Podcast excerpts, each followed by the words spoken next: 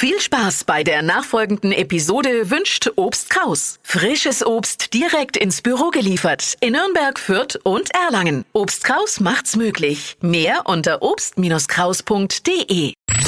Fränkisch für Anfänger und Fortgeschrittene.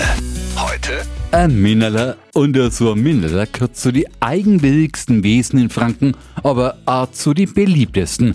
Die meiste Zeit von ihrem Leben da hier und wenn's nicht schläft, nur spilzt oder zerkratzt unsere neue Couchgarnitur. Und trotzdem mögen wir's. Immerhin gibt's ungefähr 12,3 Millionen Minnerler in deutsche Haushalte.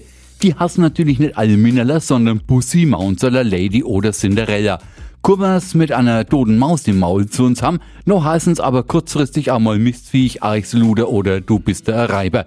Base ist mir ihnen nicht lang, weil's auch noch wieder Oschauer zum Schmelzen halt. Die kleinen fränkischen Kätzler, die Minnerler. Fränkisch für Anfänger und Fortgeschrittene.